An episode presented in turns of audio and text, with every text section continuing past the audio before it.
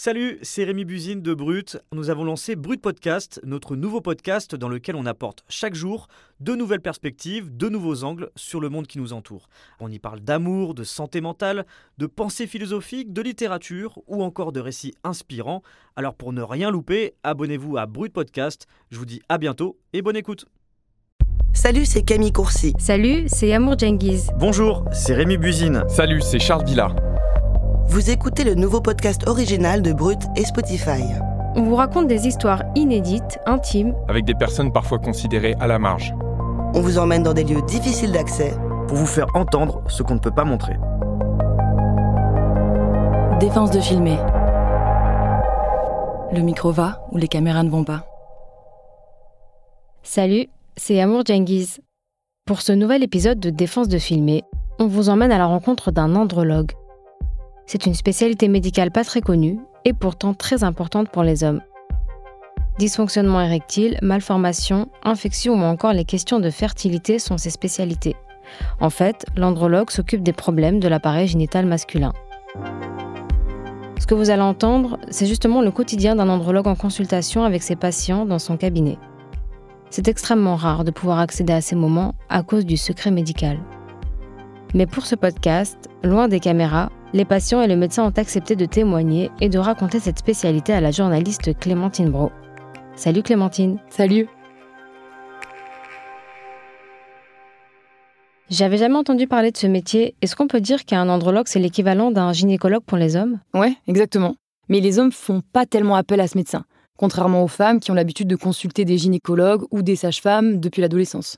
Et pourquoi les hommes ne vont pas chez l'andrologue? Bah, Tout simplement parce qu'ils connaissent pas cette spécialité. En cas de problème, ils vont généralement chez leur médecin généraliste ou directement chez un urologue. Et même si l'urologue aussi travaille sur l'appareil génital masculin, le cœur de son métier concerne plutôt les reins, l'appareil urinaire féminin et masculin. C'est pour ça que j'ai voulu assister à une consultation d'un andrologue avec ses patients. Alors vous, plus de douleur Plus de douleur du tout, donc super. La gymnastique, vous la faites bien Toujours. Ça vous prend pas trop de temps Vous êtes bien organisé pour Super. Là, on est dans le bureau du docteur Galliano. Alors en effet, il nous reste un petit noyau quand même ici. Il est en train de réaliser un examen clinique sur un patient atteint de la maladie de la péronie. Non, plus douloureux. Grégoire s'est blessé au niveau de la verge pendant un rapport sexuel. Il a commencé à ressentir des douleurs qui se sont très vite estompées. Mais un matin au réveil, sa verge en érection est courbée vers le haut d'environ 20 degrés. Forcément, pour lui et sa compagne, c'est le choc. Euh, j'ai commencé à paniquer un petit peu en me disant euh, bah, qu'est-ce qu'on va pouvoir faire quoi du coup? Est-ce qu'il faut se faire opérer? Est-ce qu'il faut euh, prendre des cachets, de la pommade ou quoi que ce soit? En fait, on n'a aucune information là-dessus. Et puis du coup, euh, au bout de euh, un mois, on voyait que la, courbure elle augmentait en fait. Donc c'est là où j'ai commencé à m'inquiéter et où j'ai commencé à aller voir un médecin généraliste pour commencer. Alors en termes d'ordonnance, de toute façon. Avant d'atterrir dans le bureau du docteur Galliano, Grégoire a vu plusieurs médecins, comme un urologue par exemple. Il n'a pas tout de suite consulté un andrologue, il savait même pas que cette spécialité existait. Ce qui se comprend puisque très peu d'andrologues exercent actuellement en France. En Ile-de-France, par exemple, ils sont seulement une vingtaine. Alors elle est méconnue parce que historiquement, en effet, l'andrologie n'était pas considérée par nos pères comme une discipline sérieuse. On a décidé bah, que les hommes, grosso modo, leur santé, c'était pas très important, qu'ils résistaient à tout, aux maladies, comme évidemment aux problèmes sexuels. Donc c'est vrai que l'andrologie est un peu le parent pauvre de la recherche, alors que la sexualité touche toute l'humanité. L'andrologie est aussi méconnue par manque d'informations. On ne nous parle pas de cette spécialité, ni des maladies ou dysfonctions qu'un homme peut rencontrer au cours de sa vie sexuelle. Alors forcément, sans le vouloir, on entretient ce silence. Est-ce que c'est comme pour la maladie de la péronie? Exactement. On la connaît pas, ou très peu, alors que près d'un garçon sur dix est touché par cette maladie. Elle concerne généralement tout homme, à tout âge, et c'est souvent à la suite d'un rapport sexuel. On se blesse soit, euh, on va dire, un peu fort, soit de façon très légère mais répétée. Et donc cette petite blessure au niveau de l'enveloppe des corps caverneux qu'on appelle l'albuginée cicatrise mal. Cette tension d'un côté de la verge va entraîner une déformation de celle-ci. De temps en temps, ça entraîne en plus des douleurs. Donc le lapéronie, c'est un retentissement psychologique très fort. Euh, des patients ne reconnaissent plus leur verge, euh, euh, ils se sentent impuissants, ils ont du mal à pénétrer. quand tu as du coup le sexe qui est sans courbure et que du jour au lendemain tu as une courbure, toutes tes habitudes elles changent. Et donc, euh, pareil, l'angle d'entrée ou les choses comme ça, du coup, c'est plus du tout pareil. Donc, euh, ça fait bizarre, tu, tu, perds tes repères en fait. Bah, écoutez, moi je pense qu'aujourd'hui, vu que j'ai une cible qui est quasiment nulle, hein, je vais pas vous injecter. On va simplement faire les ondes de choc. Et puis, euh, et puis bien évidemment, on va se revoir après l'été pour juger un peu de tout ça. Mais c'est vrai que la plaque c'est bien ramolli, donc je suis très très content. Super. Allez, on va démarrer les ondes de choc. Le docteur Galliano envoie des pulsations pour réparer les cellules endommagées. Et ça, ça va garantir une meilleure vascularisation. À l'écoute, ce traitement paraît violent, mais je vous rassure. J'ai testé sur ma main et c'est complètement indolore. En fait, le docteur Galliano pose son appareil sur la partie enflammée de la verge, qui ressemble à une mini plaque. Mais là, en fait, t'es dans la pièce avec eux et tu vois tout? Non. Comme c'est très intime, je sors de la pièce au moment de l'examen clinique. Mais je laisse évidemment mon micro enregistrer la scène. Aujourd'hui, on sait que les ondes de choc marchent formidablement bien sur la, sur la douleur. Ça marche aussi très bien pour euh, euh, bloquer la maladie.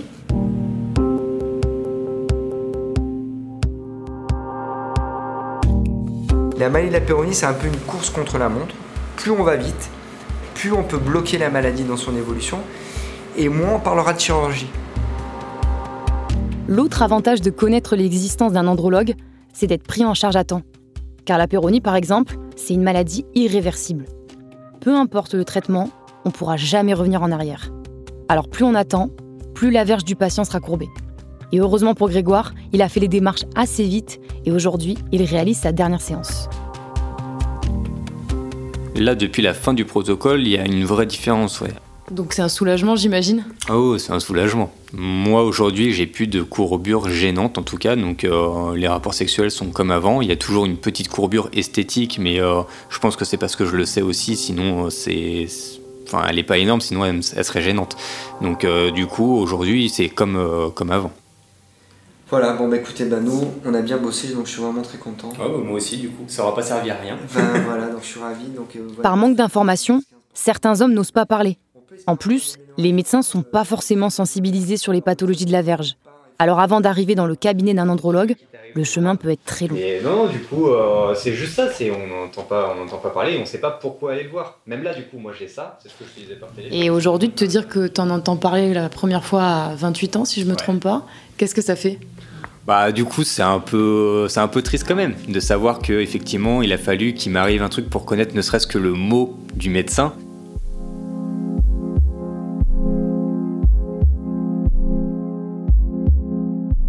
Pour obtenir une égalité entre les sexes, on doit peut-être commencer par là. Sensibiliser, informer, décomplexer, pour que les hommes prennent en charge leur santé sexuelle au même titre que les femmes. On n'est pas en train de stigmatiser les hommes vis-à-vis des femmes, on est en train de dire on est sur un pied d'égalité, sur le papier, mais en théorie, c'est pas le cas. Et je pense que le, vecteur de santé sexuelle, c'est un vecteur formidable d'intégration et, de diffuser des idées qui sont de, tout simplement des idées citoyennes. Le respect, l'échange.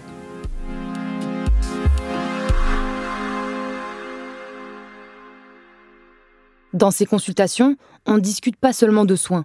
On y vient aussi pour parler consentement, contraception, vaccination contre le papillomavirus ou encore autopalpation. Et depuis une dizaine d'années, le docteur Galliano reçoit des adolescents pour aborder ces sujets, comme les femmes le font naturellement chez un gynécologue. Donc tu fais rouler comme ça d'un côté, tu fais rouler de la même façon. Là par exemple, le docteur Galliano est en consultation avec Joseph, un ado de 16 ans. Il lui montre comment s'autopalper les testicules et repérer une petite boule potentiellement cancéreuse. Le cancer du testicule est un cancer fréquent chez les jeunes d'une vingtaine d'années. Donc là, t'es parfait. Alors, de temps en temps, je te conseille de bien regarder euh, à l'intérieur de la cuisse, entre le testicule, le scrotum, hein, la bourse. Et là, de temps en temps, c'est là où on peut avoir des fois des condylomes ou des petites verrues. Mhm. Des petites verrues noires, ça s'appelle des molluscums, ça chope en général à la piscine ou au sauna, tu vois. Mais c'est pas mais c'est pas très dangereux, mais en général, il faut les traiter. Ensuite, voilà, tu as la verge. Mais comment ces jeunes se retrouvent dans le bureau du docteur Galliano? Bah, C'est souvent à la suite d'une discussion avec leurs parents qui donnent leur accord que le jeune peut se rendre à son cabinet.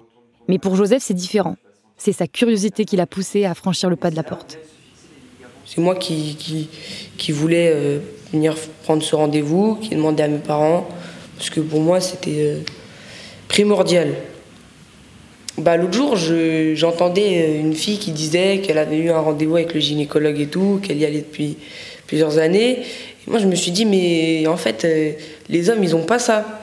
Et en fait, j'ai fait des recherches et je me suis rendu compte qu'en fait, euh, il y a, il y a, il y a, mais c'est juste qu'on nous en parle pas. Et donc, euh, je me suis dit, bon, bah, je vais prendre un rendez-vous et puis on verra comment ça se passe. faire mal, des fois ça peut se recasser, et donc de temps en temps on peut faire un peu de chirurgie. Et alors, ah bah tu vois là, t'as un crâne. Et donc c'est là où de temps en temps euh, j'ai des confidences, des questions que euh, le jeune garçon ne, voulait pas poser, même à, ses copains, sur par exemple est-ce que mon prépuce est normal? Est-ce que mes testicules sont normaux? Est-ce qu'ils sont bien descendus? Est-ce qu'il y a un frein court? Est-ce que les orifices hernières sont fermés? Donc il y a tout un examen clinique euh, très détaillé.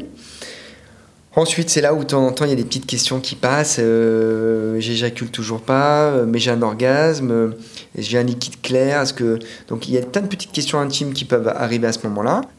Si vraiment un jour ça t'embête, cette membrane, on peut euh, faire une toute petite opération de. Évidemment, l'école est là aussi pour les sensibiliser sur ces sujets. Oui, effectivement, et je pense qu'on a tous ce souvenir aussi du préservatif et de la banane pour montrer comment se protéger lors d'un rapport sexuel. Ouais, voilà, c'est certes essentiel, hein, mais on monte le minimum. On reste large, on rentre pas dans les détails, notamment sur les parties intimes de son corps. Et pour Joseph, c'est justement un problème. C'est des sujets qui sont abordés à l'école, mais pas forcément des bonnes façons, moi je trouve. Donc moi je trouve que c'est très très important euh, de connaître son corps, d'apprendre à le connaître et de, de savoir comment ça marche. Donc on va essayer euh, éventuellement d'essayer de combler ce trou, en tout cas faire un rattrapage au moins de- d'informations pour les jeunes garçons, euh, comme les jeunes filles ont, ont déjà la chance d'avoir euh, des consultations avec un gynécologue.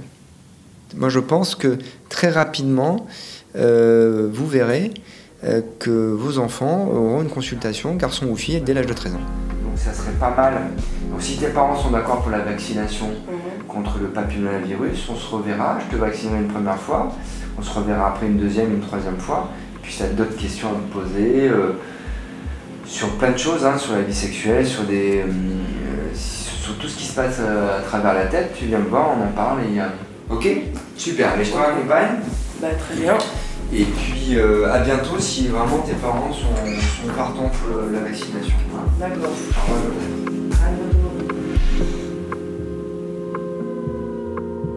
D'après un rapport de 2016 du Haut Conseil à l'égalité entre les femmes et les hommes, seule une petite minorité d'élèves bénéficient de séances d'éducation sexuelle tout au long de leur scolarité. Alors, plusieurs associations tentent de se battre pour pallier ça et intervenir plus souvent dans les établissements scolaires. Mais elles ont encore du mal à trouver leur place. Et nous, les femmes, nous avons le gynécologue pour poser toutes nos questions.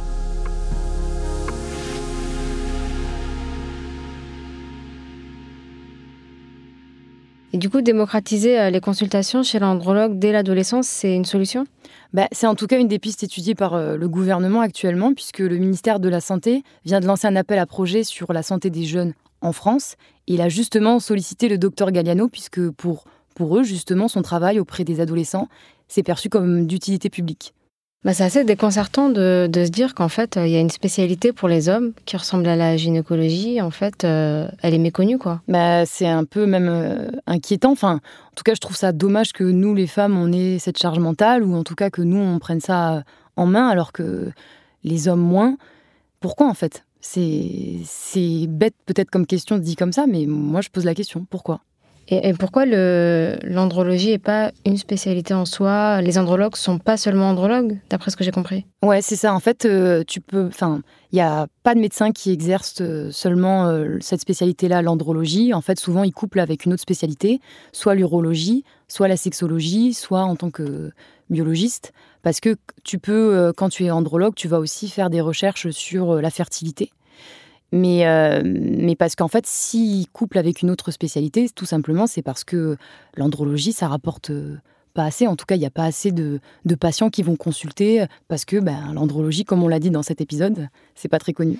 Et euh, du coup, toi, tu as pu rencontrer des patients. euh, Est-ce que ces patients-là ou d'autres en parlent autour d'eux de cette consultation? Moi, de ce qu'ils m'ont dit, ils en parlent pas. Enfin, ils en parlent par exemple avec leur compagne ou l'exemple de Joseph avec ses parents. Mais sinon, euh, c'est quelque chose qui est un peu, un peu tabou parce que comme euh, on ne connaît pas ce métier, euh, c'est vrai qu'ils ne voient pas l'intérêt d'en parler parce que tout de suite, c'est un peu honteux d'aller voir un andrologue, on ne connaît pas, mais qu'est-ce que c'est? Du coup, on pose pas mal de questions. Et vu que ça touche une partie très intime et qui est quand même vachement tabou chez les garçons, on va pas se mentir. C'est pas une critique, mais c'est quand même euh, la vérité. Du coup, on n'en parle pas. Euh, c'est mieux, c'est mieux comme ça. Il y a un truc qui m'a étonné dans ton reportage, c'est le vaccin contre le papillomavirus qui est aussi accessible pour les hommes. Exactement. En fait, on n'en parle pas. Et je sais que quand il y a eu des campagnes de vaccination, quand on était il y a, il y a une dizaine d'années, eh ben, on avait vachement ciblé les femmes, alors qu'en fait, les hommes aussi sont concernés. Et, euh, ça, ben, on ne le sait pas. Alors que ben, si les hommes sont vaccinés, forcément, ils vont pas euh, transmettre le papillomavirus et ça éviterait pas mal de cancers. Vous venez d'écouter Défense de filmer, un podcast original de Brut, Paradiso Media et Spotify sur une idée originale de Paradiso Media. Merci à Juliette Jabkiro, rédactrice en chef, Laurine Norman et Annabelle Mora à la coordination éditoriale, Florentin Baume, réalisateur et mixeur, Théo Albaric à l'enregistrement, Benoît Dunègre, directeur des productions, Claire Français et Amy Faconi à la production, Laurent Lucas, Mathias Illion, Louis Daboussi et Lorenzo Benedetti à la direction éditoriale. À bientôt pour un nouvel épisode.